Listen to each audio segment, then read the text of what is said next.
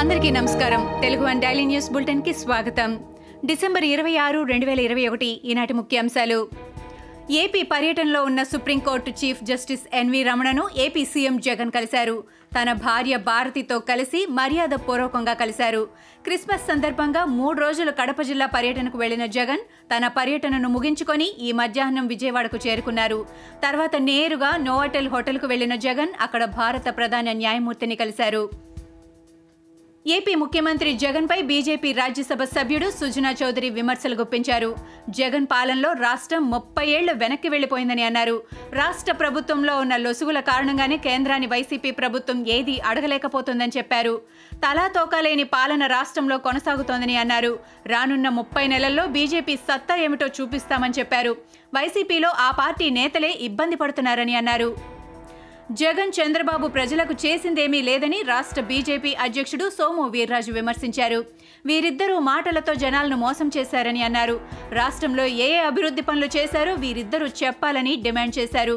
వీరు పనులు చేయరు చేసేవారిని అడ్డుకుంటారని చెప్పారు. వీరికి ఏపీ ప్రజలు బుద్ధి చెప్పే రోజు దగ్గరలోనే ఉందని అన్నారు.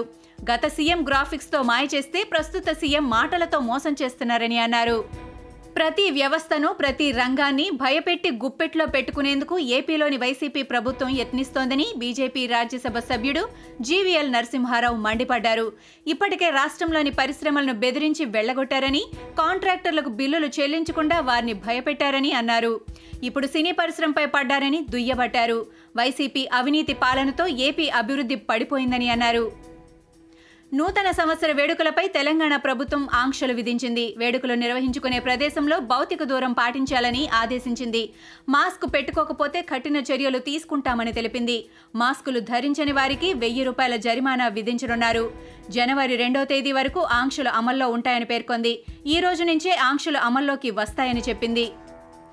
ప్రభుత్వాలైనా ప్రజల కోసమే పనిచేయాలని తెలంగాణ మంత్రి హరీష్ రావు అన్నారు. కేంద్రంలో ఉన్న బీజేపీ ప్రభుత్వం రైతులను రోడ్డు మీద పడేసిందని విమర్శించారు.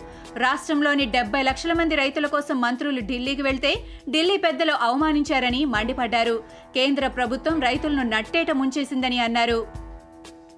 ఇందిరా శోభన్ ఆమ్ ఆద్మీ పార్టీలో చేరారు. ఆమ్ ఆద్మీ పార్టీ ఒక సామాన్యుల పార్టీ అని అందుకే తాను ఆ పార్టీలో చేరానని అన్నారు. ఆమ్ ఆద్మీ పార్టీలో చేరడం సంతోషంగా ఉందని అన్నారు. తెలంగాణ వచ్చిన తర్వాత రాజకీయ ముఖచిత్రం మారిపోయిందని అన్నారు.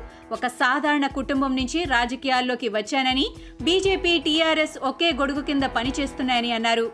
కేంద్రంలో భడా మోడీ రాష్ట్రంలో చోటా మోడీ కేసీఆర్ అంటూ ఇందిరా శోభన్ సెటైర్ వేశారు. కరోనాకు మందు తయారు చేసి సంచలనం రేకెత్తించిన ఆయుర్వేద నిపుణుడు ఆనందయ్య ఒమిక్రాన్కు కూడా మందును తయారు చేశారు. ఒమిక్రాన్ సోకకుండా ముందు జాగ్రత్తగా బూస్టర్ డోస్ మాదిరి ఈ మందును వేసుకోవాల్సి ఉంటుందని ఈ సందర్భంగా ఆయన తెలిపారు.